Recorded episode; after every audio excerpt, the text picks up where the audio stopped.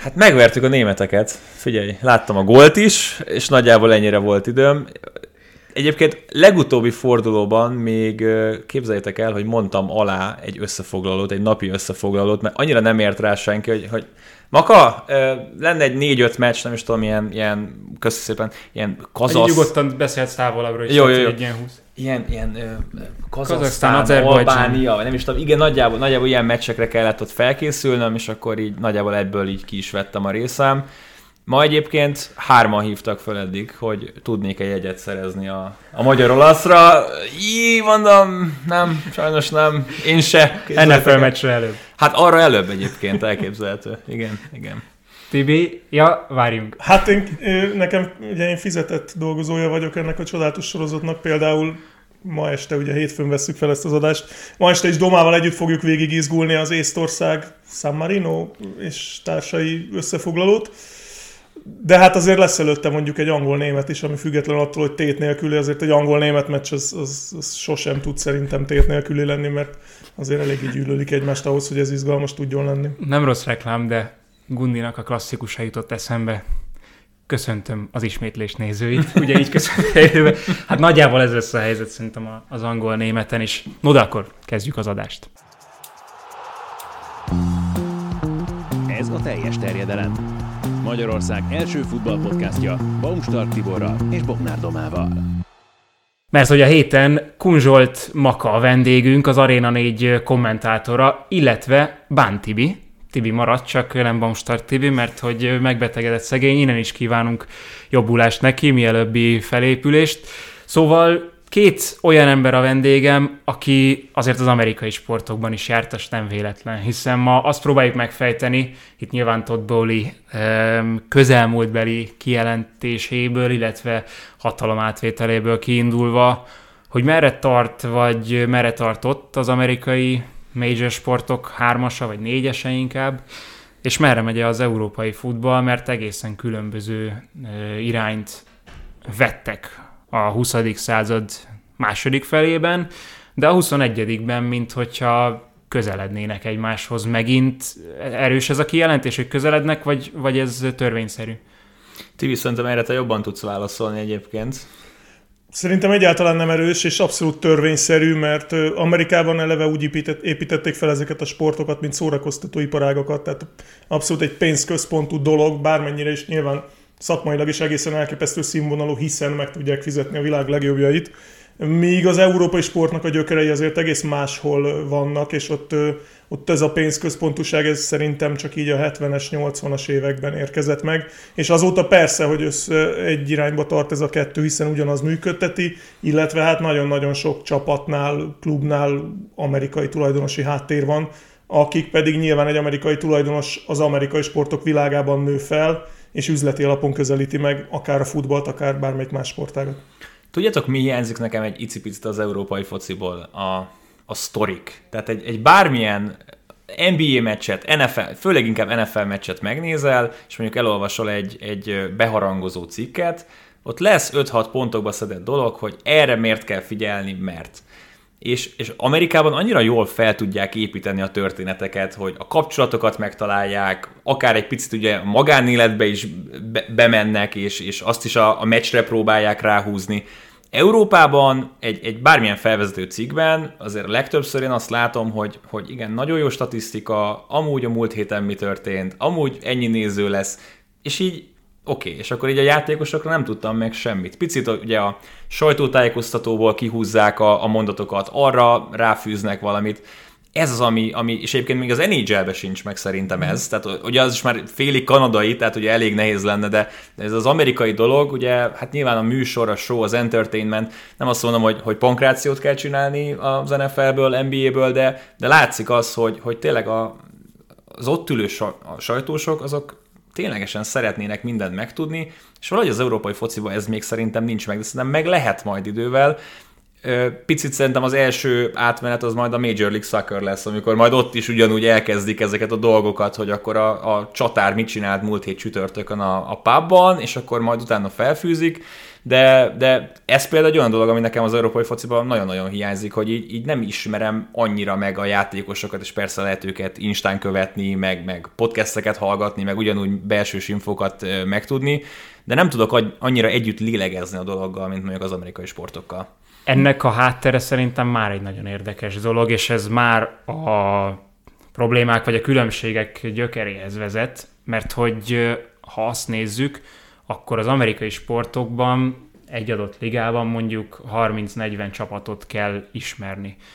Az európai focival, vagy hát a világfutball nevezük inkább annak. Ott nem tudod megszámolni a csapatok számát. Ott nincs ilyen, hogy, hogy behatároltan ezt meg ezt kell figyelned. Hogyha ide utazol, akkor biztos, hogy ott látsz egy héten belül ö, több mérkőzést is, és ö, egész egyszerűen az újságíróknak is valahol már követhetetlenebb ez az egész. Csak az a kérdés akkor, hogy az amerikai major sportok azok külsőre itt teljesen fenntarthatónak tűnnek, és a végtelenségig működhet így a, a liga. Ez, ez valóban így van? Tehát, hogy akkor az amerikai a minta, a helyes út? Nem mondtam, hogy a minta, hát most nyilván ez olyan, hogy, hogy valaki imádja Amerikát, és, és szerinte Amerikában csinálja jól mindenki a dolgát, valaki meg azt mondja, hogy az európai út a helyes, és szerint az amerikaiak tök hülyék, és például csak az, az újságírást nézzük, akkor valaki azt mondja, hogy hát, hogy igen, ez nem kell ez a, a hajház dolog, hogy mindenképpen sztorit kell csinálni. Nekem, mondom, egy picit hiányzik ez a része, de amit mondtál, hogy a megszámláltatlan csapat, akkor lehetne, hogy mondjuk csak a bajnokok ligája csapataival. Vagy, vagy érted, tehát, hogy ott is azért bőven meg, meg, megvan a lehetőség, hogy egy adott ligában, mondjuk a Premier League meccsekre, ha, ha gondolunk, hogy egy picit mélyebbre ásva lennének a sztorik felépítve.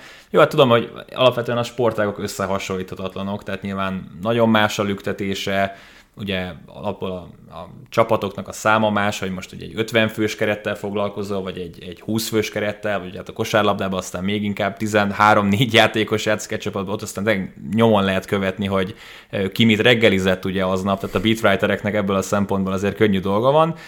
Mondom, ne, nekem, aki, én ugye fociztam, nem is tudom, szerintem nem is tudjátok, én, én fociztam 10 plusz évet, és, és onnan csöppentem így át a kosárlabdába, meg utána az amerikai sportok világába, így nekem ez volt ugye a legszembetűnőbb, amikor így, így ténylegesen elkezdtem NFL-t, meg NBA-t követni, hogy hát itt, itt úristen, itt mindent tudok, és ez még Twitter előtti korszak, tehát nem az volt, hogy ö, tényleg valaki lesántikált a pályára az edzésről, és, és már írták, hogy hát úristen megsérült, aztán visszaírta a játékos, hogy nem, én csak WC-re mentem, tessék megnyugodni, hanem, hanem ott, ott tényleg nagyon-nagyon nagyon közeli képet kaptál mindenkiről.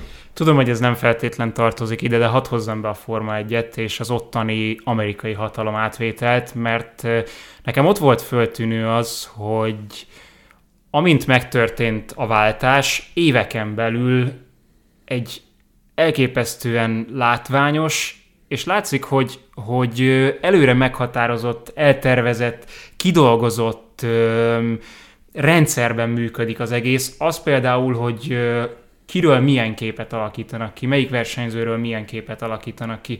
Az, hogy a háttérben um, hogyan dolgozzák föl a Forma 1 lásd a Netflix sorozat, az, hogy a közösségi médiában ki a vicces srác, ki az, aki ilyen, ki az, aki, aki esetleg bénábbként van beállítva, bár nyilván így egy az egyben ez nem működik, de hogy vannak olyan versenyzők, akiken így az a kép alakult ki, hogy ők, ők a bénák ők azok, akik balesetet okoznak, vagy gyengébbek. Vannak olyanok, akik a nagy legendák, Fettelből például ilyen versenyzőt csináltak. Szóval hogy ez az, amit megint csak az európai focinak a, a felépítéséből adódóan borzasztó nehéz kialakítani.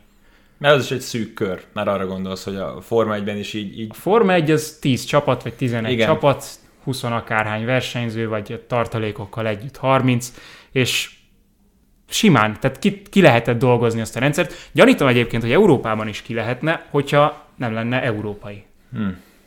Jó kérdés, mert igen, a Forma 1 ez tényleg nagyon látványosan amerikanizált, ha lehet ilyet mondani, egy, egy abszolút európai gyökerű sportágat, és tényleg sport ö, időszámításban véve, véve pillanatok alatt tényleg látványosan átalakult minden maga az is, amit a képernyőn látsz. Tehát, hogyha belenézel most egy Forma 1-es futamba, meg belenézel mondjuk, nem tudom, 8 évvel ezelőtt, teljesen más látsz a képernyőn, és nem csak arra gondolok, hogy máshogy néznek ki az autók, hanem egészen más a körítés, és tényleg, ahogy mondott, karaktereket építettek, vagy ahogy Maka mondja, sztorikat építettek, mert Amerikának ez kell, de ehhez az is kell, hogy ehhez partner és vevő legyen az adott sportoló. Az európai fociban ehhez nincsenek hozzászokva a focisták, most Ronaldot és a, tényleg a legnagyobb Instagram huszárokat leszámítva, nincsenek ahhoz hozzászokva, hogy emberek oda mennek és megkérdezik a nagymamájukat, hogy akkor mit reggelizett a kis csoportban a kis Cristiano mielőtt elindult, és tehát valószínűleg ez is egy gátja, meg, meg tényleg a legnagyobb gátja az, hogy marha sok emberről van szó, és cserélődnek. Tehát az amerikai major sportokban nincsen cserélődés. 20 évente vagy 10 évente jelenik meg egy csapat mondjuk, és tudod, hogy pontosan ugyanazt a 32 franchise-t működtetik évtizedek óta, sokkal könnyebb sztorit találni. Most a bajnokok ligájába bejutott az Eintracht Frankfurt. Most arról találj egy sztorit, mert oké, Németországban egy patinás csapat, de egy amerikainak nem tud eladni ezt, hogy Eintracht Frankfurt ki se tudja mondani, meg mondjuk a Virsli, az ugye Frankfurt, erről valami beugrik neki, de, de ott ez a nehéz, és akkor még arról nem beszéltünk, hogy mondjuk a tényleg senkit nem megbántva, de hát a La Liga legalja, tehát az ilyen Elcse és vidéke kit érdekel, tehát ezt nem tudod eladni, egyszerűen nem, nem érdekli az embereket, nem is ismerik, és nem is akarják megismerni. Egyelőre, de aztán persze történhet bármi, mert bármikor jöhet egy amerikai tulajdonos, aki ugyanígy feje tetejére állít mindent, mint mondjuk a Forma 1-ben. Én nem szeretnék műsort vezetni helyetted, félre nézd, de úgy erre pont jól rá lehetne kötni azt, hogyha lenne egy fizetési sapka, hogyha lenne egy kicsit kiegyenlítettebb erőviszony, akkor az Elcse is tudna labdába rugni a, a Barszákkal, Real Madridokkal. Ez egy nagyon izgalmas dolog. Igen, szerintem ez az egésznek a, a legfontosabb mérföldköve vagy sarokköve, hogy ez az a dolog, amiben teljesen más logika alapján működnek az amerikai sportok. Ott az a lényeg, hogy mindig más nyerjen. Az európai fociban az a lényeg, hogy mindig ugyanaz nyerjen. Vagy legalábbis mindig ugyanazok a csapatok legyenek a legjobbak. Mert nekik van bázisuk, nekik van reklámjuk, velük lehet eladni bármit Amerikában pedig pont ellentétes a törekvés, nyilván azért, mert nincsenek, vagy hát nem tudom, hogy melyik volt előbb a tyúk vagy a tojás, hogy nincsenek nagy különbségek anyagilag, mert mindig más nyer, vagy mindig más nyer, mert nincsenek nagy különbségek anyagilag. Ugye a baseballt kell innen lehúzni, mert ott ugye kicsit európai foci szinten működnek a dolgok abban, a, abban az egy ligában.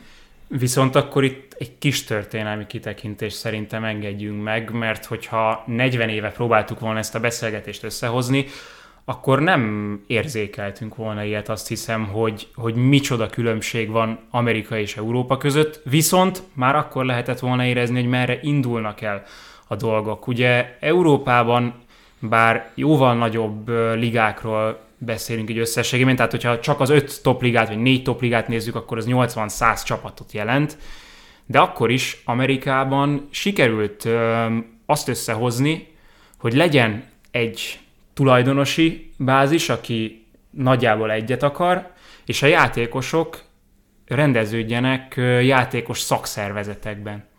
Európában miért nem jött össze a fociban az, hogy legyenek játékos szakszervezetek, és egyként képviseljék a játékosokat?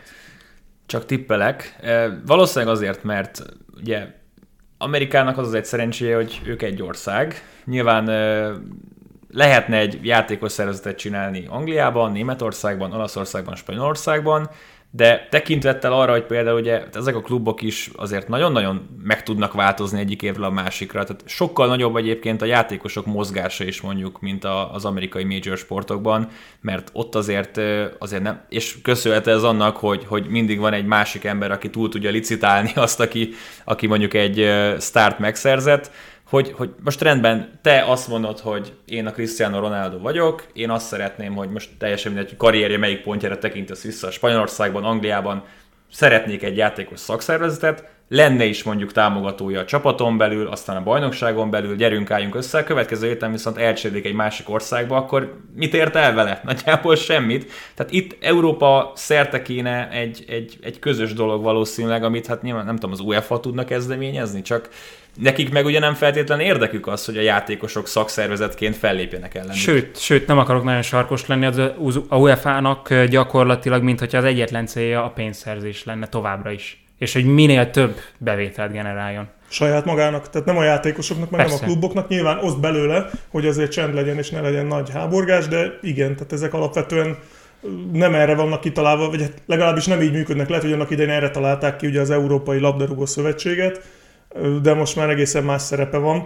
És hát ez a játékos szakszervezet, ez tényleg egy izgalmas kérdés, de itt is a, megint ez az egyenlős díjön be szerintem, hogy Amerikában azért mondjuk a ha egyáltalán van ilyen, hogy legnagyobb meg legkisebb franchise, mondjuk az NFL-ben, annak a tulajdonosa között igazából sem gazdaságilag, sem lobbyerőben nincs olyan nagy különbség, mert mindegyik csiliárdos. Mindegyik nagyon sok pénzre rendelkezik, Igen, ezt akartam most mondani. képzeld el Spanyolországban mondjuk leül a Real Madrid elnöke, meg a hát szegény elcsét hozom állandóan, mert nem tudom, valami... Ugye ez az Elcsinek Argentin elnöke van, úgyhogy neki van szava az. Nagyon szimpatikus ember, de hogy értitek, tehát hogyha az elcse elnöke azt mondja, hogy már pedig mi csütörtökönként Kenyában akarunk haknizni, mert nagyon jó pénzt lehet keresni, akkor a Real Madrid elnöke azt mondja, hogy na menj te a francba, nem megyünk sehova. Igen, nem, nem tudnak egy asztalhoz leülni. Igen. Tehát, tehát ez, a, ez lenne szerintem a legfőbb gond, hogy amíg mondjuk a, a, az NFL 32 tulajdonosa az gond nélkül tud bizonyos dolgokról tárgyalni, addig egy La Ligában, egy Premier League-ben ez nagyjából szerintem elképzelhetetlen, hogy, hogy a, a, az úgynevezett nagykutyák azok asztalt osszanak a, a kis és középcsapatokkal. Le tudtak egy asztalhoz ülni, Szuperligának hívták azt a Ez kezdeményezést. viszont sokáig tartott, úgy hallottam.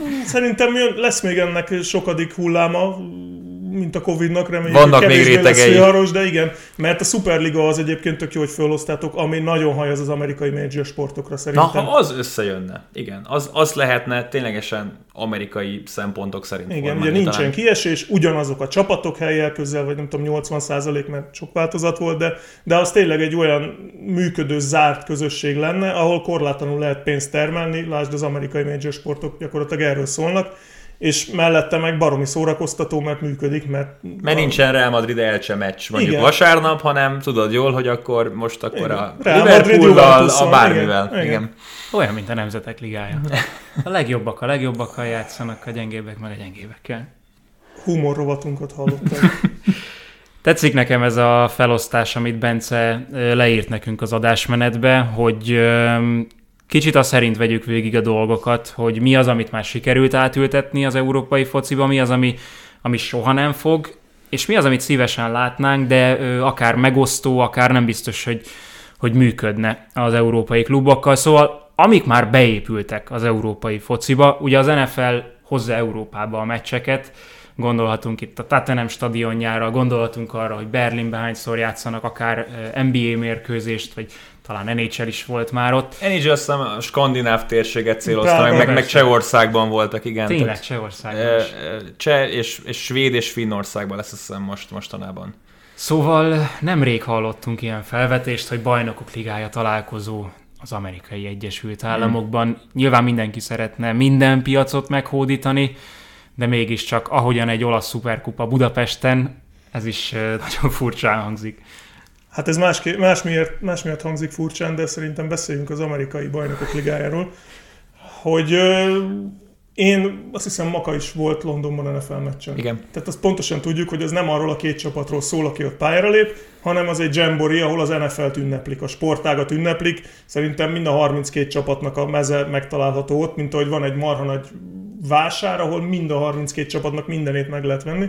Az arról szól, hogy te imádd az NFL-t, és majdnem tök mindegy, hogy ki játszik. Igen, tehát lehetőséged van egy, egy húsvér NFL mérkőzést megnézni személyesen. Ha épp a kedvenc csapatod játszik, nagyon örülsz neki, de ettől függetlenül is kimész, mert hát nem, nincs sok alkalmad, évente három-négy meccsed, úgyhogy igen, azért az, az tényleg nem arról szól, hogy akkor most a fanatikus, nem tudom, Jaguars rajongók és a fanatikus Denver rajongók, ugye most pont lesz egy eh, Jacksonville-Denver meccs, megérkezik Londonban, és akkor ott a B közében ugrabugrálnak, hanem ahogy te is mondtad, a, a Minnesota, a Jets, a, a minden rajongó egymás mellett ül, és, és, és örülünk, hogy NFL-t látunk személyesen. És ehhez hozzátartozik, hogy ez mondjuk egy alapszakasz mérkőzés. Igen. Tehát nem mondom, hogy nem fontos, mert nyilván minden meccs fontos, ugye 16, most már 17 meccses alapszakasz, tehát kiemelten fontos, de nem az év csúcsa. Na most a bajnokok ligájának mondjuk egy négyes döntője, az a szezon legfontosabb meccse minden egyes európai csapat számára, és foggal kör, körömmel ragaszkodik hozzá, hogy a lehető legjobb körülmények, a lehető legkomfortosabb körülmények között játszhasson, hiszen meg akarja nyerni, mert arról szól az egész éve, anyagilag, presztisben mindenhogy, Na most ezt elvinni egy tök idegen közegbe, ahol nyilván ha Amerikába viszel egy sporteseményt, az nem arról szól, hogy leszállsz a gépről, elmész edzeni, szálloda, meccs, haza, hanem ott sajtóesemény, Jamboree felvonulás. Az egy hét, Hát, mint a mondjuk. Beatles, Hát, mint a- Beatles túrája. Hát mint a Super Bowl előtt, ami egy egyhetes óriási fesztivál, és szerintem a játékosok már a hátuk közepére nem kívánják, és már alig várják, hogy legyenek túl a meccsen, mert öt napja már a hülye kérdésekre válaszolnak mindenféle újságírónak. Hát főleg úgy, hogyha, hogy közben ugye a saját bajnokságuk is zajlik, hétközi bajnokok ligája, tehát ne, nem is lehet megoldani azt, hogy, hogy kivigyék az egészet Amerikába, hanem tényleg akkor, hogyha ha valamilyen válogatott meccs, tehát ilyesmivel tudnék gondolkodni egyébként. Na ez az, mert... hogy meddig lehet ezt kitolni, de ez akár az NFL-re is igaz lehet, mert gyanús, hogy nem csak Európában kíváncsiak rá, hanem akár Kínában, hogyha sikerül meghódítani a piacot. Mexikóban vagy... van ugye egy meccs évente, volt egyébként korábban próbálkozás, talán Shanghai-ba akartak vinni meccset, de az, az valamilyen oknál fogva elmaradt, még a 90-es évek közepén. Um, akkor maradnak a bemutató mérkőzések, és azt hiszem, hogy ez fociban is az éveletti, évelei Ausztrál, Japán, Indonéz túrák, ez, a, ez hát az vagy Amerikában is, ugye minden nyáron végighaknizza Amerikát az összes európai sztárcsapat, és nézőcsúcsokat döntögetnek. Hát ugye most volt nyáron a Lambeau Field történetének első gurulós foci meccse, ahol valami nem is tudom 70x ezer néző volt. Nagyon fura volt a Lambeau Fieldet úgy látni, hogy nem mínusz 20 fok volt, hanem Igen. emberi idő volt de szóval működik, tehát ez a része biztos, hogy működik. Amerikának ez marha jó, az amerikaiaknak marha jó, a kluboknak meg annyiból marha jó, hogy egy ponton túl nekik tök mindegy, hogy hol játszanak edzőmeccset, főleg, hogyha megfizetik. De ez az edzőmeccs, ez a nyári felkészülési időszak. Mondjuk várhatóan azért inkább szélesebben repülnek a kis csapatgépen egy órát, mint mondjuk tizet, de... De, de ilyen kérdés nem merül fel. De, de igen, egyetérteket teszik a dolgukat persze. Hát az jutott eszembe, hogy nyilván itt a szurkolók tiltakoznának a leginkább, és ez csak az utolsó felvetés ide, hogy lehet, hogy nem lenne könnyű, de a BL-ben azért találnék azt hiszem olyan csapatot, amelyiknek amúgy is lehet kapni még BL meccsen is jegyet a meccsére, és azt mondom, hogy na, legyen egy olyan párosítás, találjunk egy olyat, ahol van egy nagyobb csapat, akit meg lehetne győzni, hogy érdemes ezt a meccset átvinni a tengeren túlra, Igen, és a kis csapat se olyan legyen, hogy hogy meghalnak a szurkolók azért az együttesért. Hát csak ez megint logisztika, tehát hogy akkor azt most kedre rakod, vagy szerdára rakod. Meg a hazai pálya ledobása az szerintem egy, egy olyan dolog, ami mondjuk az NFL-ben lehet, hogy kevésbé faktor, de európai labdarúgásban lehet, hogy azt most el tudod képzelni azt, hogy azt mondják, a, mondjuk egy Liverpool, hogy én nem, nem a saját közönségem előtt játszok, hanem New Yorkban.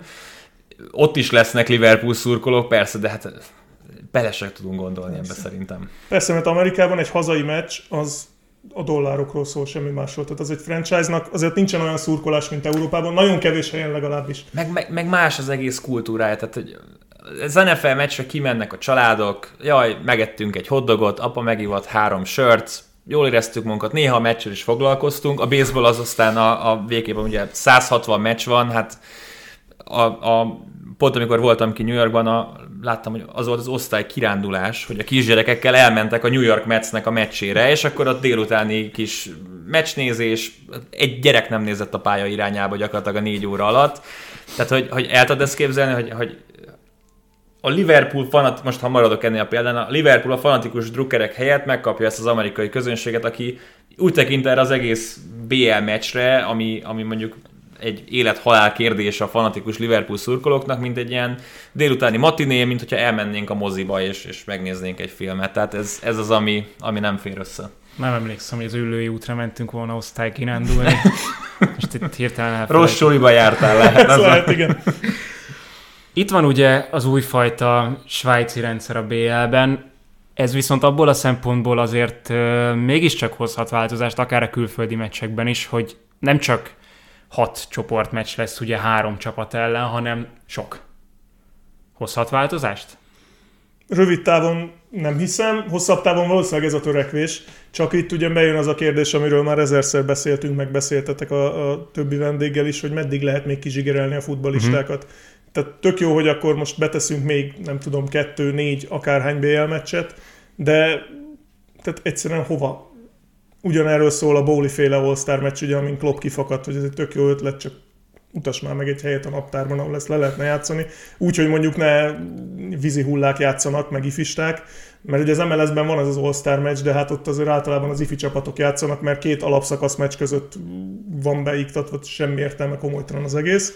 A bajnokok ligája nyilván nem ebbe, az, nem ebbe az irányba akar elmenni, mert azért az elmúlt 30 évben egy elég komoly brandet épített föl, ami szerintem Európán kívül is az hogy ez az új lebonyolítás, ez igazából min fog segíteni azon kívül, hogy még kevesebb esély lesz rá, hogy mondjuk a, a, az éles, az igazán éles tavaszi meccseken ne a legnagyobb csapatokat lásd, azon kívül nem tudom, hogy milyen haszna lesz ennek szegény futballisták, ma majdnem megsajnáltam őket, ahogy itt mondtad, hogy bírja még játszani a mérkőzés, itt a 100 euróssal törli ki a könnyeit, szegény. Ugye én, aki a, a 82 meccses NBA alapszakaszon, meg a 160 meccses MLB alapszakaszon nevelkedtem, heti két meccs, hú, hú, hát hogy fogjuk bírni ezt a kétszer másfél órát? Tudom, az utazás, meg minden egyéb, de, de hát... Meg másfajta terhelés. Az látszik ezeken más, a játékosok, hogy, a játékosokon, hogy nagyon-nagyon-nagyon megnöveszik a sérülékenység, Persze. hogyha ennyi meccset játszanak. Hát ne felejtsük el, hogy azért a labdarúgás abból a szempontból kicsit máshogy működik, mint a major sportok, hogy sokkal kevesebb benne a holt idő. Igen. Tehát az, amikor effektíve áll a játék, tehát folyamatos koncentrációra van szükség, és ez a fárasztó nem az, hogy most futnia kell 10 kilométert, mert bármelyik európai élfutbalista bármikor rohan reggeltől reggelig, hanem az, hogy egy óriási nyomás alatt kell teljesíteni, ahol nem lehet hibázni, és folyamatosan koncentrálni kell. És e- ez a nehéz benne, és hogy nincs az, mint mondjuk az NFL-ben meddig tart egy play, mondjuk 10 másodpercig, akkor az már elég hosszú. Na, hát akkor... És utána van egy fél perc rá is térhetünk, hogy akkor a labdarúgásban is jöhetnek a TV timeoutok, ahol a reklámokat be lehet rakni, és akkor a játékosok, ugye kezdeményezés volt, amikor picit álltunk, ittak, szerintem egyébként ez, ez tök jó. Ezt, ezt minden meccs, nem csak hőségben, meg, meg, meg a sérülések alatt kéne megtartani, hogy akkor van egy kis pihenő, szerintem abszolút beleférhetne az, hogy 45 percet játszunk, oké, okay, viszont 23-nál fújjunk egy sípot, mindenki 5 percet pihenget. Nézzétek a spanyol meccseket, ugye Sevillában 70-80 fokok vannak még ilyenkor szeptemberben, úgyhogy ott szokott lenni cooling break. Érdemes. De több helyen is. Több helyen De a Premier League-ben például látványosan izgalmasabbak lettek a meccsek az ivószünet utáni percekben, mert tényleg egy picit rápihentek a csapatok, egy picit átbeszélték, és egymásnak estek. Na de... Szerintem ennek van, sokkal kevésbé fájna mondjuk ez a, ennek a úgymond kötelező bevezetése, mint azért voltak itt ennél jóval nagyobb baromságok is, amiket kitaláltak már labdarúgás reformjai címen. Hidd el, hogy olyan iszonyatos tiltakozásba botlanának a szabályalkotók, hogyha ezt megpróbálnak bevezetni, hogy, hogy nem, a foci az nem szabad hozzányúlni, és már a videóbíróval is ez volt, hogy ne, ne, ne, ne, ne, ne hagyjuk meg a focinak azt, hogy az legyen a foci, az eredeti, az igazi foci. De, de az már nem az. Tehát bocsánat, a, a tiszta játékidő nekem abban a szempontból nagyon tetszene, hogy, hogy nem látnád ezt, hogy főleg a legfontosabb meccseken, hogy az utolsó 10-15 perc az arról szól, hogy mindenki szörnyet hal a pályán, aki ez egy picit is hozzájönnek, és, és 8 percig kell kiskanállal összeszedegetni a, a sztárjátékosokat, hogy ugyan folytatódhasson a játék, nem. Oké, okay, megsérültél? Rendben van. Nem hosszabbítunk 20 percet, hanem itt megállunk, és akkor a 82. perctől majd, amikor te felépültél, folytatjuk a meccset a 90-ig.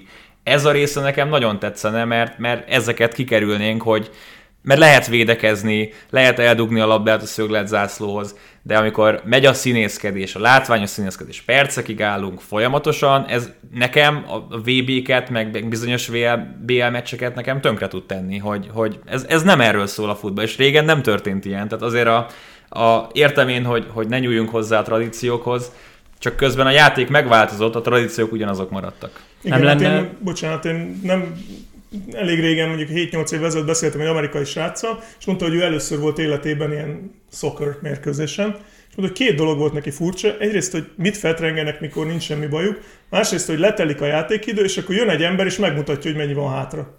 Tehát, hogy ez, ez egy amerikai számára értelmezhetetlen, hogy most letelt, akkor miért nincs vége, és akkor... És van, hogy az is letelik, és, és még és akkor sincs vége, vége, tehát akkor igen. mi van? Igen. Tehát, hogy Viszont tévés tervezhetőség szempontjából azért ez áldásosabb, mint úgy neki menni egy NBA mesnek. Mondjuk, hogy ez lehet egy óra 40, de lehet 2 óra 40 Persze, én rohadtul utáltam a Premier League-et úgy szerkeszteni, hogy nem tudod, hogy milyen hosszú egy fél idő, mert most jön az ivószünet, a, a varozás miatt még hosszabb, és akkor nem tudod, hogy most egy első fél idő az 45 perc alatt lemegy, ami a legritkább, mondjuk egy percet hosszabbít, de volt, hogy hatot hosszabbítottak, és hát volt a, hú, Chelsea-nek volt vagy bűnrossz meccs, azt az Everton ellen, az 110 perc volt konkrétan a, az úgynevezett tiszta játékidő, mert mind a két félidő végén 10 perc hosszabbítás volt. Sérülés, meg varozás, meg Ez Spanyolország miatt. jelen pillanatban. Tehát ott kiadták ukázba, hogy amennyi színészkedés van, most idén azt kíméletlenül megbüntetjük, és 12 perc 10-15 hosszabbítás. perceket is Úgy, lehet szép. Na hosszabbítani. jó, de akkor már nem jobb az én megoldásom? Hogy, hogy akkor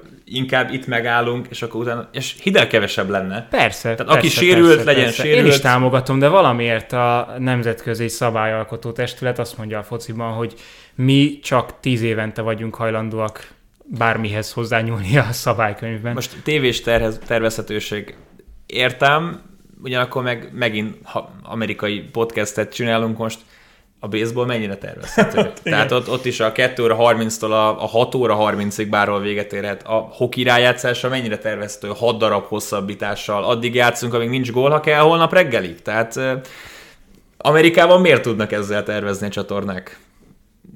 Mert ez a legfontosabb, mert Vagy gondolj egy teniszmérkőzésre. Hát az is. Van, hogy 6 nullák viszontlátásra, vagy játszunk, ameddig játszunk, tart, ameddig tart. Ez, ezek a dolgok, amit meg lehet oldani más sportágakban, a fociban is szerintem meg lehetne, nem úgy kell, hogy két órával rá kezdjük el a mérkőzéseket. Vagy játszon akkor ugyanúgy párhuzamosan mindenki, vagy akkor adjunk rá három órát, addig be fog fejeződni. Még két szót a Superligáról, mert azért az is olyan dolog, ami már beépült az európai fociba, méghozzá a tulajdonosok által, mert hogy ők szeretnék kezükbe venni a, a nagy pénzeket, nem szeretnének senkinek sem adni, mert hogy a focistákat fizetni kell. Na de mit jelez nekünk a Superliga? Nem hiszem, hogy játékos uralmat, ahogy egyébként a major sportokban játékos uralom van, szerintem az annak nevezhető. Ugye szakszervezetek vannak. Nyilván össze kell, hogy álljon a, a, a top játékosok vezette szervezet, vagy szakszervezet, akik, akik fel tudnak lépni, a játékosok jogaiért, és nekik és a liga alkotóinak kell egy egészséges viszonyt ápolnia, tehát nyilván a legfontosabb dolgokat közösen kell megbeszélni. Én nem mondanám, hogy, hogy játékos uralom van, de a játékosok több lehetőséget kapnak, hogy a jogaikért kiálljanak Amerikában. Ez egészen biztos. Például el tudunk képzelni egy bármelyik európai bajnokságban egy lockoutot? Hogy egyszerűen a játékosok azt mondják, hogy jó, akkor nincsen eleve kollektív szerződés, ilyen sincs Európában, de hogy ha, nem adjátok meg, amit akarunk, akkor nem megyünk játszani, és akkor nincs meccs. Tehát ennél nagyobb, tehát ez minden áron biztos, hogy el fogja kerülni minden létező európai klub, liga és az UEFA-ról nem is beszélve, és ezt úgy a legegyszerűbb elkerülni, hogyha nem adunk elég mozgásteret és elég erőt a játékosoknak ahhoz, hogy szervezkedjenek, hanem majd az UEFA megmondja, hogy ennyi pénzünk van, ennyit kaptok ti, és tessék szíves lenni labdarúgni. E- Ez ellen megy a Superliga egy pontig, de valószínűleg a Superliga is ugyanígy működne, hogy ott is lenne egy vezető szervezet, csak nem UEFA-nak hívnák, hanem nem tudom, Vének tanácsának, Agnelli családnak, Perez klánnak, bárminek. Tehát ott is ez lenne, hogy a játékosokat kérdezzük meg utoljára, hogy mennyire szeretnének még egy 87. mérkőzést. Meg egyébként szerintem az lenne itt a legfőbb probléma, hogy, hogy aki tényleg a leghangosabban szeretné ezt, hogy, hogy mi játékosok fogjunk össze, azt egy másodperc alatt azt mondja az elnökség, vezetőség, hogy jó, akkor téged kipöcköltünk, és hozunk helyedre egy másikat, aki csend, csendben teszi majd a dolgát, és, és nem akar itt semmilyen hőbörgést ö, alakítani. És sokkal egyszerűbb kipöckölni, bocsánat, Európában, mint Amerikában. Hát az teljesen Mert értelme. eladom a Galatasaraynak, és szevasz. Akkor hőbörögjél Törökországban. Az NBA-ből nem tudsz eladni játékost igazából.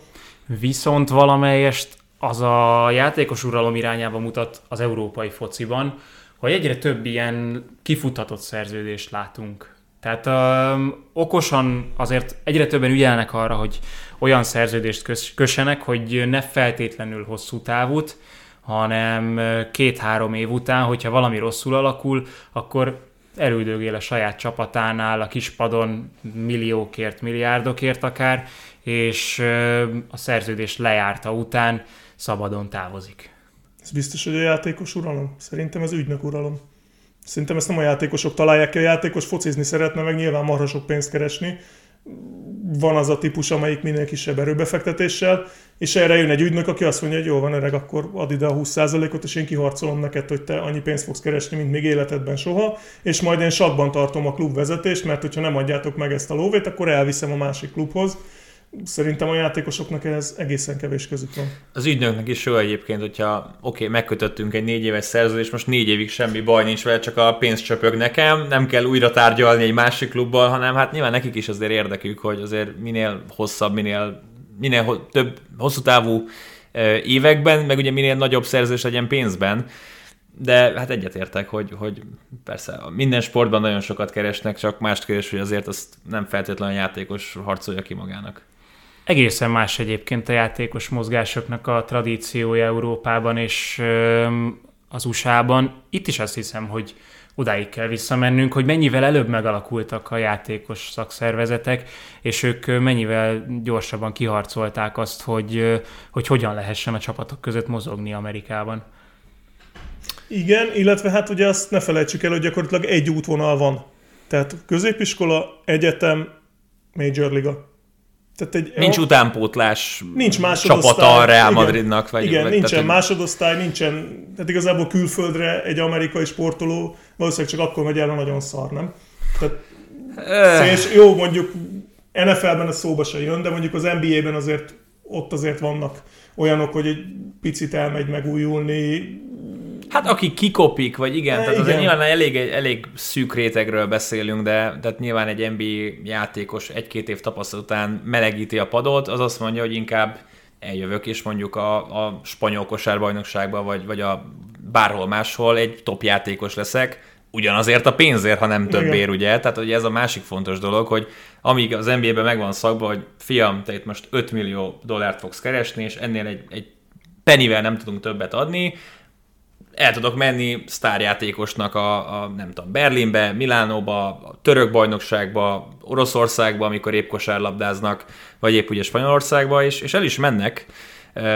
Ugye, ugye a magyar bajnokságban is folyamatosan szivárognak be a, a, a külföldi játékosok, azért, és egyébként furcsa, de ugye az is előfordult, hogy valaki magyar bajnok lett, aztán utána ment az NBA-be. Tehát ugye Justin holiday ez is előfordult, hogy, hogy mi történt itt, hogy hogy került, hogy került tőlünk valaki egy NBA csapatba, egyébként hogy hasznos kiegészítő volt, szóval az eredeti pontra nem is emlékszem, de igen, tehát az a lényeg, hogy, hogy az amerikai fociban igazad van kevésbé, nyilván egy baseballozó az nem tud Európában profi karriert csinálni, most amerikai fociban elindult ez a European League of Football két évvel ezelőtti kezdeményezés, ez egyébként magyar csapat is csatlakozik jövőre a, Fehérvár Endroners. Van most már egy 18 fős amerikai foci bajnokság Európába, ahova hát ugye négy darab importjátékost engednek, A importot, ugye amerikait vagy kanadait, és hát ezt minden csapat kihasznált, hogy a támadó oldalon 2-2, véd oldalon 2-2 játékos lett fenn, Hát hogy, hogy nem, azok a csapatok a legjobbak, ahol a legjobb amerikaiak játszanak. Tehát ez, ez teljesen egyértelmű, hogy körbe rakhatod őket fantasztikus török meg német játékosokkal, nyilván az amerikai irányító lesz, aki majd felemel egy csapatot. Erre mondaná Egri Viktor, hogy ez így van az európai futballban és a brazilokkal. nem is kérdés. Az viszont itt azért felmerül, hogy az NFL is szeretné nem csak nézők és televízió média szintjén meghódítani akár az európai, akár az ázsiai, akár bármelyik más piacot, hanem betagozni maga alá, és azért valami ilyen célja lehet az európai futballnak is, hogy Európa legyen a központ, legyen mondjuk a Superliga a labdarúgásnak a, a világszintű központja, és alátagozódjon be mindenki más, aki, akit ö, szeretne ebben a vérkeringésben ott lenni.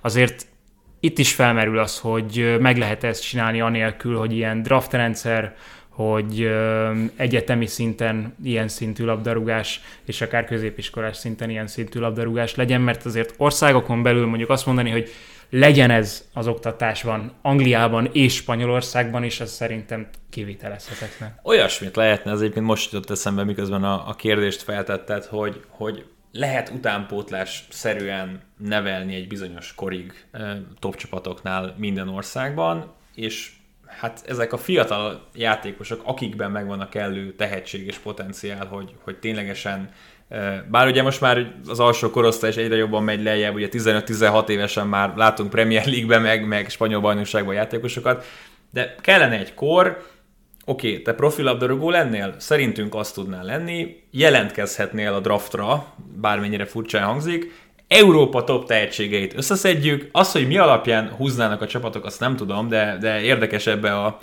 a párhuzamos valóságban, hogy, hogy, hogy milyen érdekes lenne, hogy mondjuk a bajnokok ligája csapatok, nem tudom, akik a csoportkörbe kiestek, választhatnának, vagy a Superliga csapatok választhatnának Európa legfiatalabb top tehetségei közül először, és aki mondjuk megnyerte a, a Superligát, B-ját, tök mindegy, bármiről beszéltünk, ők meg utoljára.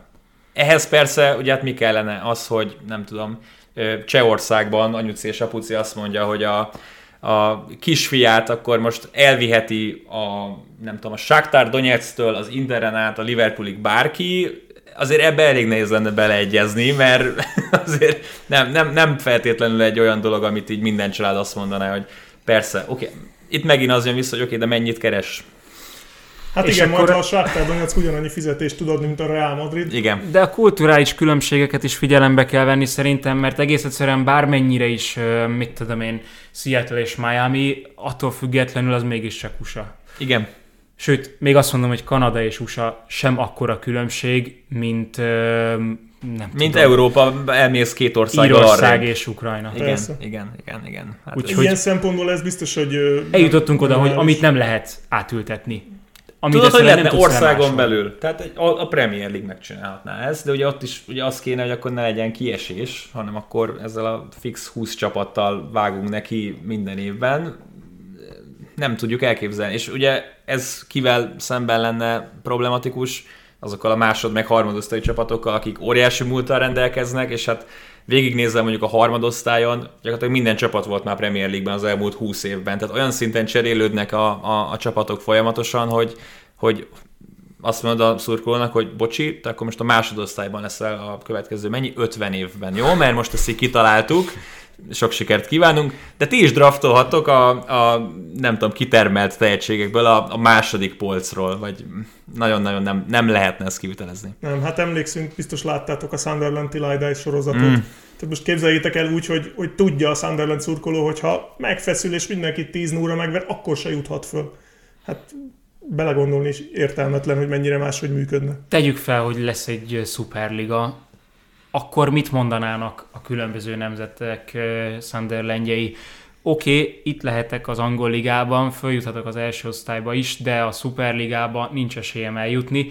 Az segíteni ezeknek a nemzeti ligáknak a, a versenyhelyzetét, vagy nem is tudom, hogy Hát hogy azt egészen biztosan. Szerintem, hogyha kiemeled a top csapatokat az ország bajnokságából, annak szerintem elég sokan tud. Hát gondolj bele, egy Everton rajongó, az, az könyörög a szuperligát. Csak vigyétek el őket innen, talán, talán lesz egy bajnoki győzelmünk. Én értem, de akkor meg az Evertonnak, a Sunderlandnek a pénzügyi háttere, az biztos, hogy alaposan lecsökkene. Tehát akkor a Premier League-nek az értéke a médiapiacon akár. Igen, vagy, a tévé már nem akarja annyira közvetíteni. Persze, persze, hát a, nyilván a milliárd fontokat meg dollárokat nem azért fizetik ki, hogy Everton Norwich meccseket lássanak, hanem azért, hogy a Manchester United-et, a Liverpool-t, a Chelsea-t, stb.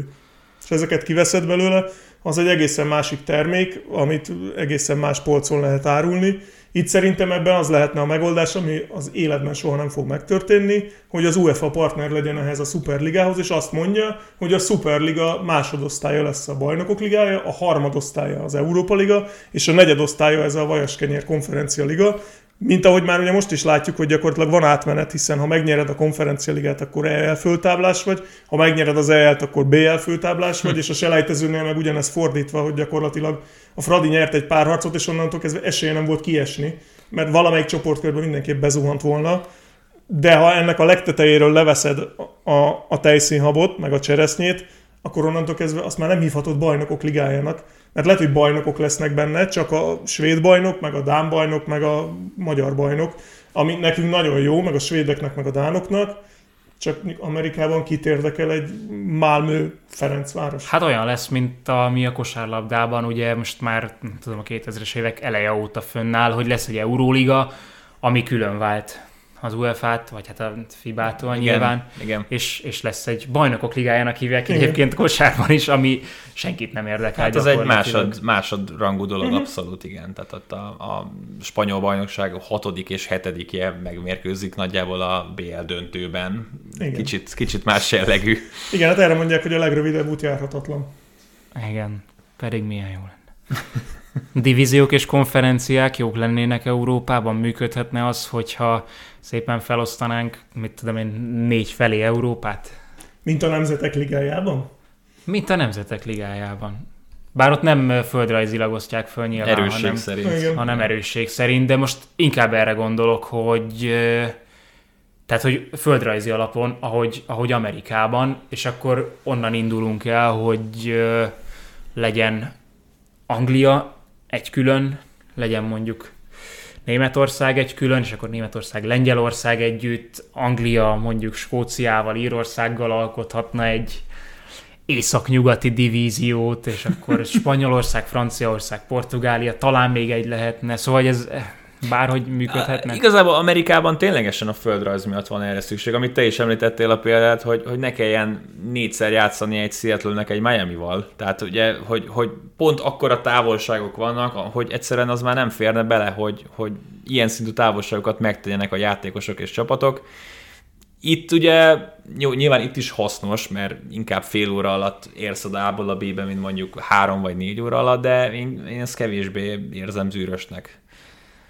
Nem tudom, valahogy nem tudom elképzelni, hogy ebben Én az ilyen regionális bajnokságokat egyébként nem tartanám rossz ötletnek, csak ugye ez megint a hagyományok, hagyományok, hagyományok. Ugye többször fölmerült itt Közép-Európában is, hogy rendeznek egy olyan közép-európai bajnokságot, mert azért a legtöbb kisebb futball nemzetben, és hát most Puskás öcsi örökösei bocsássanak meg, de most már magunkat is ide sorolnám, a Nemzetek Ligája szereplésünk ellenére is, de hogy, hogy általában az van, hogy egy-két nagyon erős csapat van a bajnokságban, és azért óriási különbségek vannak. És ha mondjuk a két legerősebb magyart, a két legerősebb szerbet, a két legerősebb horvátot, szlovákot, stb. összetereled egy ligába, azok nagyon izgalmas meccsek tudnának lenni, csak akkor meg mit mond a Kisvárda, hogy miért nem játszunk mi a Fradival soha, amikor akkor van teltház, és akkor lehet mm. ökörsütést, meg mindent rendezni, mert az az év meccse mindenkinek. Lehetne kupasorozatot hagyni a háttérben talán, és akkor Hát csak ez megint az, hogy akkor, akkor már egy héten három meccset játszunk. Igen, igen, igen, igen. Na térjünk rá azokra, hát azt hiszem, hogy itt is megegyezhettünk, hogy ez nem, ez egyszerűen nem fog megtörténni Európában, vagy majd maximum három világháború és négy bolygók közé költözés után. Szóval amit szívesen látnánk, és esetleg működhetne, mondjuk nyilván itt a kérdőjel, hogy szívesen látnánk-e, egy valódi fizetési sapka. Hajaj! Szép. és akár átigazolási sapka, ezt azt hiszem már én írtam ide hozzá, hogy, hogy ott is lehetne azért határt szabni annak, hogy ö, mekkora a költés, mert itt ezért hoztam be az elején a fenntarthatóságot, sokkal inkább annak tűnik az amerikai rendszer. Fizetési sapkát én, én, nem, én azóta szeretnék a labdarúgásban, amióta tudom, hogy mi az a fogalom. Tehát amióta én először így megismerkedtem, hogy ó, szóval az NBA-ben mindenki ugyanannyit költhet. Hm, ez milyen jó már. De hát ugye, igen, ezt szerintem szívesen látnánk, de szerintem ti is. Persze, hát e felé megy ugye az, amit a spanyoloknál bevezettek, hogy a bevétel bizonyos százalékát lehet játékos fizetésekre, meg átigazolásokra költeni. Ezt egyen reálisabbnak tartom, mert azt, hogy a Bayern München meg a Bochum ugyanannyit költhessen játékosokra, az soha az életben nem fog megtörténni. Bármennyire is tök jól hangzik, hogy igen, egy Bohum szurkoló nyilván nagyon szeretné, hogy egyszer a Bohum se csak a 16. helyért küzdjön, hanem legyen reális esélye mondjuk, nehogy Isten a 8-ba bejutni. De valószínűleg soha nem lesz, vagy ha egyszer véletlenül összejön, akkor utána biztos, hogy szétvásárolják a csapatot, és azonnal kiesnek, de tej fog. De Egyébként így a Leicester itt jelentkezik a hátsó sorban, hogy bocsánat, van, vagyok példaként itt. igen, a Premier League utolsó helyzetje egy ponttal. Jó, de bocsánat, De igen, tehát, a, a semmi, egy szezonos csoda a, a. Premier League bohumja voltak, aztán hirtelen jött a csoda szezon. Hát és igen, azóta elég komoly erőfeszítéseket Világos. tesznek a nagy klubok, hogy ez soha többet ne történhessen meg. Szóval De igen, tehát egyszer-egyszer persze vannak csodák, hála az Istennek, hogy vannak, mert ennél jobb sztori ugye nem kell, lásd, amitről beszéltünk az elején, hogy Amerikának sztori kell a sportban, hát ennél jobb sztori nem kell. Most a Premier League 30 éves jubileum kapcsán csináltak egy 10 perces filmet arról a Leicester bajnoki címről, hát mindenki könyörgött, hogy azonnal egy két órás dokumentumfilmé bővítsék ki, mert zseniális volt az egész. De nyilván a fizetési sapka az nagyon jól hangzik, de hát látjuk, hogy azért az UEFA Financial Fair Play-vel is mi lett. Gyakorlatilag egy ilyen elementális sajt, amit úgy játszottak ki, ahogy nem szégyeltek, és hát bizonyos klubok kaptak nagyon komolynak szánt büntetéseket, aztán röhögtek a markukba, és ugyanúgy 200 millió se a játékosokat, és soha nem kellett kifizetniük semmit. Viszont ha az összes átültethető dolgot nézzük, akkor ez tűnik a legreálisabbnak. Tehát ezt, ezt valahogy be lehetne vezetni. Nyilván nem úgy, hogy mindenki egyenlő fizetési sapka alá kerüljön, és... Hát akkor az, mert az, nem, az egy, már nem fizetési sapka. Igen, még azt nem biztos, hogy a tulajok se szeretnék egyébként, mert ugye, oké, okay, azt mondja a kis csapatnak, hogy figyelj, akkor te eddig ennyit költöttél, most 100 millió euróval többet költetsz, és akkor oké, okay, de miből? tehát, tehát ez lenne a legfőbb probléma ezzel. Viszont ezzel valahol a versenyhelyzetet is kordában lehetne tartani. Tehát nyilván, mivel évről évre, vagy évtizedről évtizedre nő a bevétel is a tévés jogokból, nyilván a szurkolói oldalról kevésbé, de mivel nőnek a bevételek, ezért lehetne azt mondani az irányító szervezetnek, hogy én ezt szeretném, hogyha egyenlőbben osztanánk el.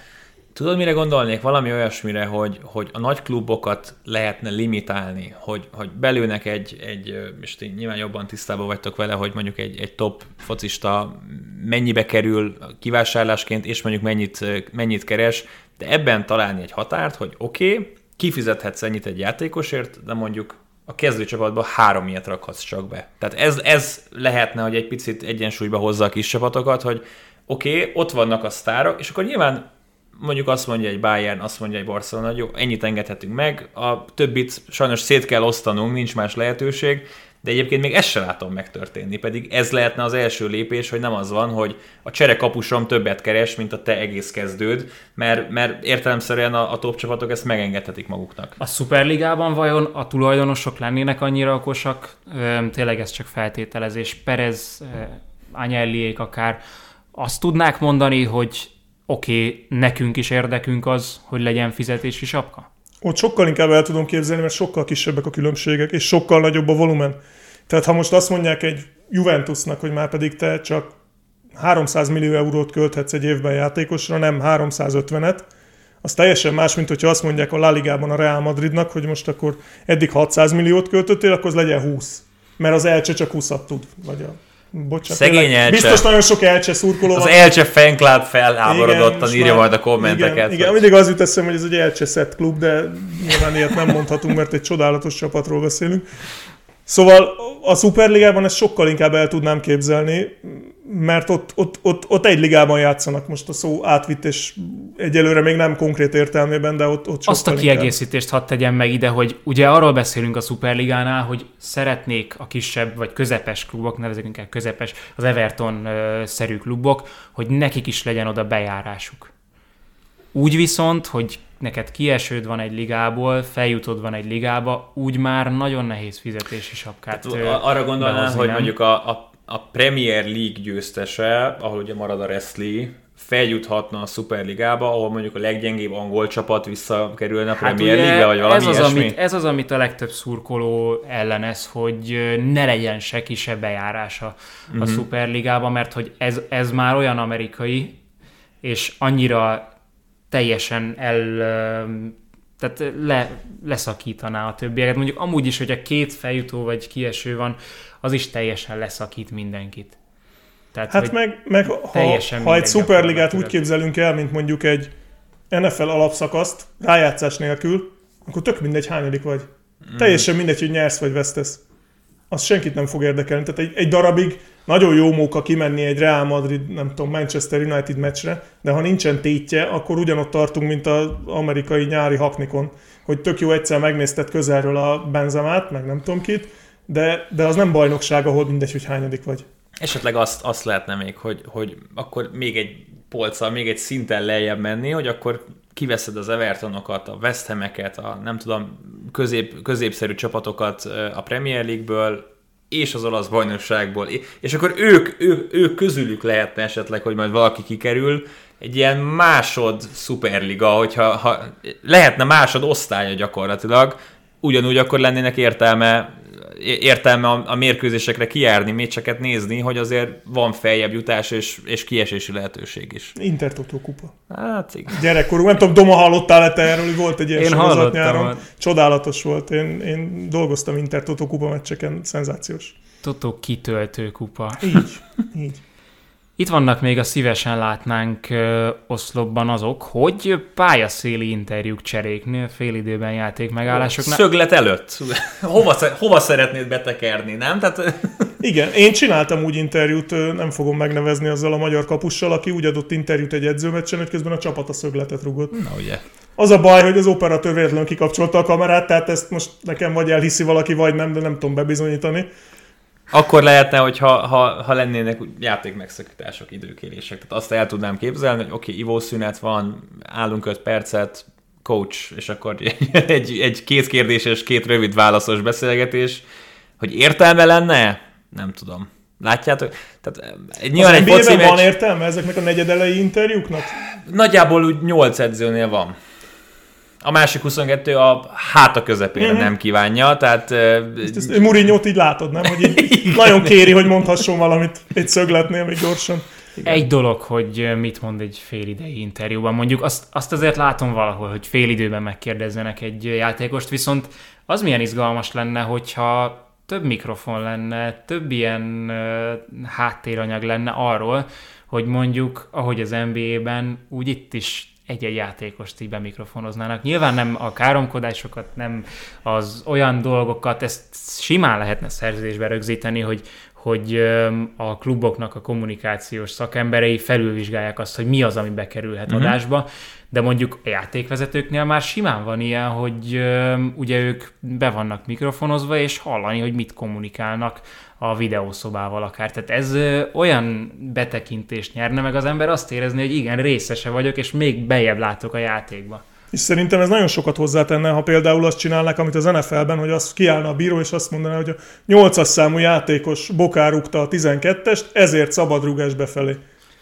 Tehát Igen. ez az NFL-ben tök jól működik. Igen, azért adok piros lapot, mert talpal érkezett Igen. meg, ennyi kedves Szerintem, néző. És az más kérdés, hogy a, nem biztos, hogy az összes foci azt mondja, hogy á, tényleg ez történt. Jogos volt az ítélet. De sokkal jobban lehet szerintem habzó szájjal szídni egy bírót, hogyha tudod, hogy mit ítélt, nem? Tehát mm. Ebből a szempontból is jó lenne. Szerintem technikai akadálya ennek biztos, hogy nincs. Persze. Annó a Digisportnál mi közvetítettünk egy vízilabda meccset, hogy a vízilabda bírók, ahol megint a világon semmit nem látsz, hogy mit fújkálnak, és ott meg volt ez, hogy be volt mikrofonozó, és elmondta, hogy most azért szabad dobás, mert a víz alá vitte, meg nem tudom. Szerintem ez tök jól működne, igazából nem tudom, hogy miért nem vezették még be. Lehet, hogy nem mindenki tud angolul, vagy nem tudom. Hát akkor kénytelen lesz megtanulni, hogyha mondjuk nemzetközi meccseket szeretne vezetni. Nem, úgy a játékvezetők tudják, csak a stadionban. Mi mit mondott? Ja, megint más. Felirat, majd a helyi, feliratozzák a kivetítőt. Helyi speaker. Same in English. Majd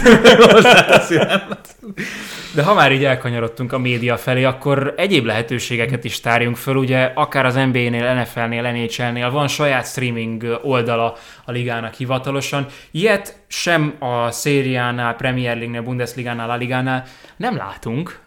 Pedig akár azt mondhatnák, nem, hogy én közvetlenül saját magamnak szeretném a bevételt, vagy ezt az UEFA blokkolja? Nem hiszem. Szerintem ezt egyszerűen megveszik. Tehát a Premier League-et is mondjuk az Amazon annyi pénzt ad érte, hogy a Premier League egy pillanatig nem gondolkodik nem rajta. Saját maga gyártsa Igen, és akkor inkább eladják, mert kényelmesebb is, nem is nekik kell legyártani, és hát dől alé. Egyébként marha jó lenne nyilván, tehát például Argentinában ez működött egy időben, hogy volt egy oldal, ahol valamennyi argentin bajnokit élőben lehetett nézni ingyen ráadásul, de nyilván az az argentin közeg, ami Argentinán kívül szerintem csak engem érdekelt az argentin bajnokság.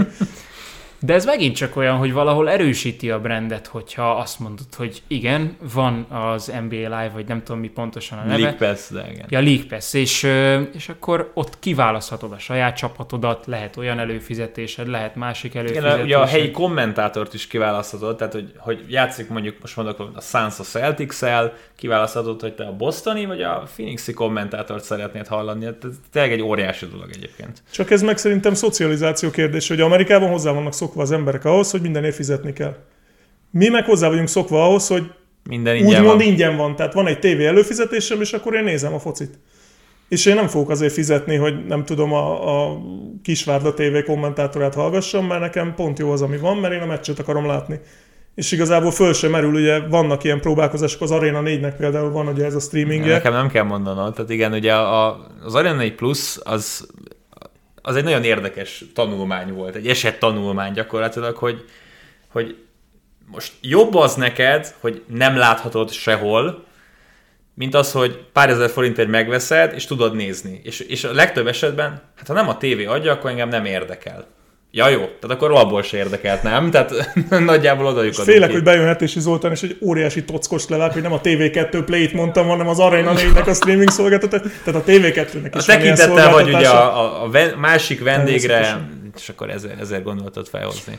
Viszont tehát ha azt nézzük, oké, okay, kipróbálnák, egy-két, három, négy, öt évig veszteségesen működne, de utána nem tudom, én, én, ebben, én ebben többet érzek, megmondom őszintén. De most az, az a problémát, hogy mondjuk tévében megy a, nem tudom, United City, és mondjuk egy, egy tableten néznéd a Premier League appon a, a nem tudom, Everton West Ham meccset. De ez a legtöbb háztartásban már amúgy is működne tévén is. Akkor egy másik tévén néznéd. Tehát hogy a lényeg az, hogy a saját liga appon keresztül néznéd a meccseket, bár a buszon ülve akár, vagy ilyesmi. Tehát hogy ezt szeretnéd. De igen, ne, bár nem feltétlenül én szeretném. Az a baj, hogy én se tudom, hogy hol vagyok ezzel. Tehát nem, nem, nem, nem szeretném mondjuk tévés előfizetést teljesen mindegy melyik szolgáltatónál, hanem magától a Premier League-től vásárolnád meg azt. Nem, én a lehetőséget saját... szeretném. Tehát a, ugye az NBA-t Magyarországon nyilván a Sport TV közvetíti, de, de, hát de megvan a lehetősége, persze. hogy te előfizető uh-huh. legyél. Tehát, hogyha a Premier League-nek amellett... Akarsz. Igen, igen, és igen, akkor is igen. nézzél meccset, ha a Sport TV nem ad meccset, és megnézd a nem tudom milyen háttéranyagot, meg a bármi egyebet, amit még ott mellette. Ugye, Tehát ez amellett az is így... működhet, hogy egy országban el vannak adva a televíziós jogok. Hát, ideális esetben igen. A labdarúgásban ez, ez szerintem nem létezik. Én eddig be sem ott... gondoltam ebbe, hogy egyébként ilyen nincs. Tehát most én nyilván nem vagyok a világ legnagyobb labdarúgás rajongója, én azt gondoltam volna, hogy ugyanúgy, a, a, ha én nem tudom, Premier League akármelyik meccset meg akarnám nézni, akkor elő tudnék fizetni rá a, a gondolom a Premier League-nél, de akkor ezek szerint ilyen nincsen. Nem, a TV2 Play applikáció. Ja, ja, ja. Tudom javasolni, ami kiváló. Most már hiába próbáld menteni igen, magad. Ez, az a hajó elment, érzem, ez a tockos, ez meg lesz. A mérkőzések felvételének újrahasznosítása elemzések segítségével is akár a közösségi médiában. Nagyon furcsa egyébként, hogy mennyire le vannak maradva ebben, és megint csak Forma egyet tudom felhozni példaként, hogy ott hihetetlenül erős lett egészen gyorsan az, hogy kiegészítő anyagok a YouTube-on, kiegészítő anyagok a közösségi médiában, folyamatos jelenlét, és próbálkoznak, próbálkoznak a bajnokságok, nyilván megvan a saját közösségi média oldaluk, nyilván annak is van követése, de, de ilyen, hogy hivatalos saját podcast, hivatalos saját emberek elemzésre nagyon-nagyon elvétve, elszórva vannak. Lehet, hogy van, igen, a Premier League-nél fantasy, most már hivatalos uh-huh podcast arról is, műsorok, de, de valahogy mégis ez az ember érzése, hogy a NFL-ben, NBA-ben... Nem lehet, hogy, hogy mondjuk a Premier League az most lehet butaságot kérdezek, az, az mondjuk nem tudom, a Sky Sports-tól várja el ezeket? Tehát, hogy a, a televíziós társaságok csinálják meg ezeket a háttéranyagokat, és ne maga a szervezet próbálja még inkább extra dolgokat Na, kihozni. de ez viszont a szervezetnek a saját naivitását jelzi, tehát, hogy nem, nem feladata az a Sky sports nem hiszem, hogy benne lenne a szerződésben, vagy akár a BBC-nél, vagy akár az hát ITV-nél. Hogy... A Premier League a terméket eladta. Tehát onnantól kezdve, hogy ők, ők már gyakorlatilag meggazdagodtak ebből, miért kelljen extra dolgokat csinálni, hogy... hogy... Hát a további bevételért. Tehát, ja, hogy oké, okay, hát... eladta a tévés jogokat. Igen. De a közösségi médiás... És, és ez fogja a további bevételt garantálni nekik, hogy most kielemzik, hogy mennyire gyönyörű volt a szöglet, és hogy 2 méter 70 centiméterről fejelte be, mert szerintem ez, ez, ez egy apró kis szegmens, ami szerintem nem biztos, hogy... De nem csak az elemzések, ezt mondom, hogy, hogy Jó, újra, én például nagyon jól szórakozom azon, ilyesmi. hogy a Forma 1-ben tippelgetik, hogy hány centi magas a másik, vagy hogy 1950 ja, óta aha. sorolt föl a bajnokokat. Világos, vagy világos. azt, hogy hogy pont akkor pont úgy informálnak bármiről egy-egy verseny kapcsán, ahogyan kell. Ez megint oda vezethető Nincs vissza, meg hogy, ez az érzésem. hogy ők behatárolt számú ember, még mondjuk Jó, de, egy... de ez most uh, saját ligára értem. Tehát, hogy a Premier League-nél, a Bundesligánál, Szériánál, a Ligánál Hát de ott is több játékos van, mint egy Forma egy pilóta. Tehát ugye ezért nehéz az, hogy, hogy oké, okay, persze csapaton belül meg tudod csinálni, hogy most a, a, arra gondolnál, hogy a, a Premier League sztárok, nem tudom, ökörködnek közösen egy videóban? Vagy De megint csak nem csak az ökörködés, uh-huh. hanem az hogy, az, hogy pontosan kimérjék azt, hogy mire van szüksége uh-huh. a közönségnek, mire van szüksége a közösségi médiában a közönségnek. Valahogy nem érzem azt, hogy ez, hogy ez meg lenne. Szerintem ez azért van, mert nincs rá akkora igény, hogy megérjen ebbe pénzt tenni megéri ebbe pénzt tenni. Tehát én biztos vagyok benne, hogyha lenne, hogyha ez nagyon-nagyon sok ember nézni azokat, amik vannak, mert egyébként vannak a Premier League-nek is ilyen extra tartalmai, csak nagyon kevés. És valószínűleg azért van nagyon kevés, mert nem éri meg többet legyártani. Biztos vagyok benne, mert ez egy gazdasági vállalkozás.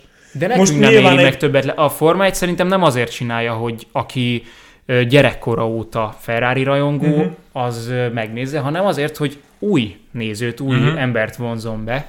Ezt szerintem a Premier League-nél nagyon, nagyon nagy részben megcsinálják a klubok.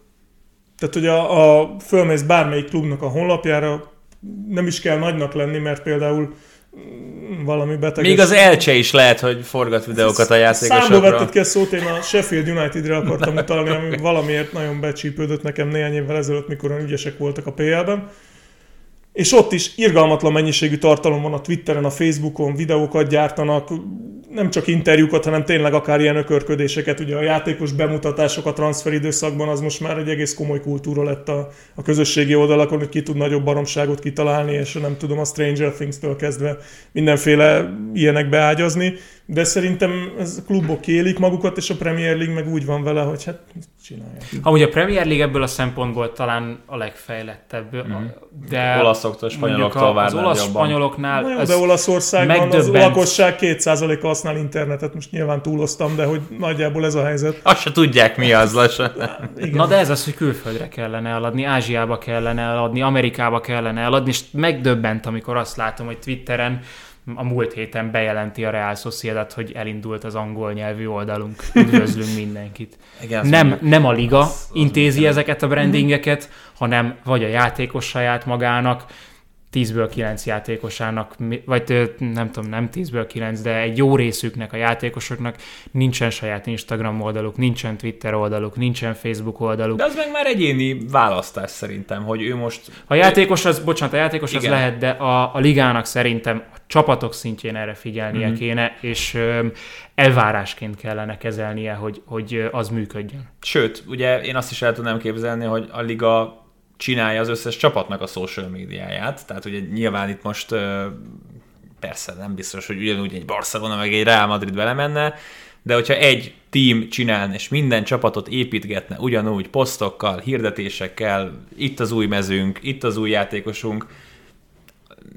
megint csak az kellene, hogy a tulajok egy asztalhoz üljenek, hát ez nem az, fog megtörténni. A, nyilván ez nem úgy néznek, hogy mindenki annyit kapna, mint a Barcelona, hanem hogy akkor a Barcelona is kevesebbet kapna, hogy mindenkinek jusson, és az, abba a Barcelona nem fog belemenni, hogy neki azért legyen kevesebb közösségi média tartalma, hogy a mondanék egy másik kis csapatot az elcsén kívül, de csak ők jutnak eszembe, hogy nekik több legyen, mert az a Barcelonának tök mindegy, hogy most a többi csapat mit csinál magával.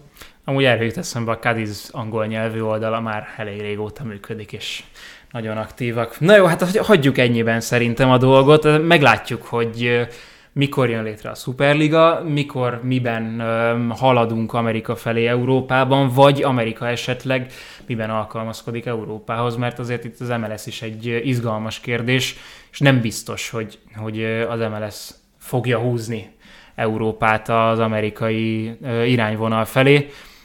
Ha legközelebb még egy ilyen nagy lépés történik, akkor újra várunk nagyon szívesen. Köszönjük szépen, hogy most itt voltál, Maka. Nagyon élveztem, és tök jó egyébként, hogy, hogy nyilván kicsit azért külsősként nézem a, a focit, mert sajnos nekem is 24 órán van csak naponta, és azt azért elviszik az amerikai sportágok, de hogy tök jó dolgokat megtudtam egyébként, akár így a, a ligák, akár a csapatok felépítéséről, ami, amit majd egyébként tovább lehet vinni, hogyha esetleg néha-néha foci meccseket dolgozom. Nehogy előforduljon még hát ilyen NFL szezon alatt kevésbé. Inkább, inkább ez majd a tavasz meg a nyár lesz. Na jó van, köszönjük a megtekintés, meghallgatást is. Sziasztok! Sziasztok! Hello, sziasztok!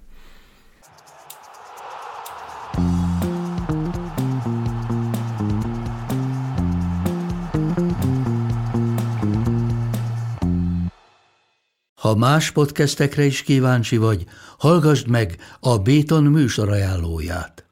El tudod képzelni, hogy a podcastet, amit éppen most hallgattál, fél év múlva már a mesterséges intelligencia generálja? Mi sem. De ha érdekel, eljötte már a gépek lázadása. Hallgass bele az Embertelen podcastbe. Orsós Lajos vagyok, a műsor házigazdája. Egyelőre még élőben. Egyelőre. Fedezzük fel együtt, hogyan ismerkedik, randizik, mesél és vitatkozik Betty és Péter, két teljesen mesterséges intelligencia. Lajos, a podcast címét mond még egyszer, Léci. Oké. Okay. Embertelen podcast. Ez a műsor a Béton közösség tagja.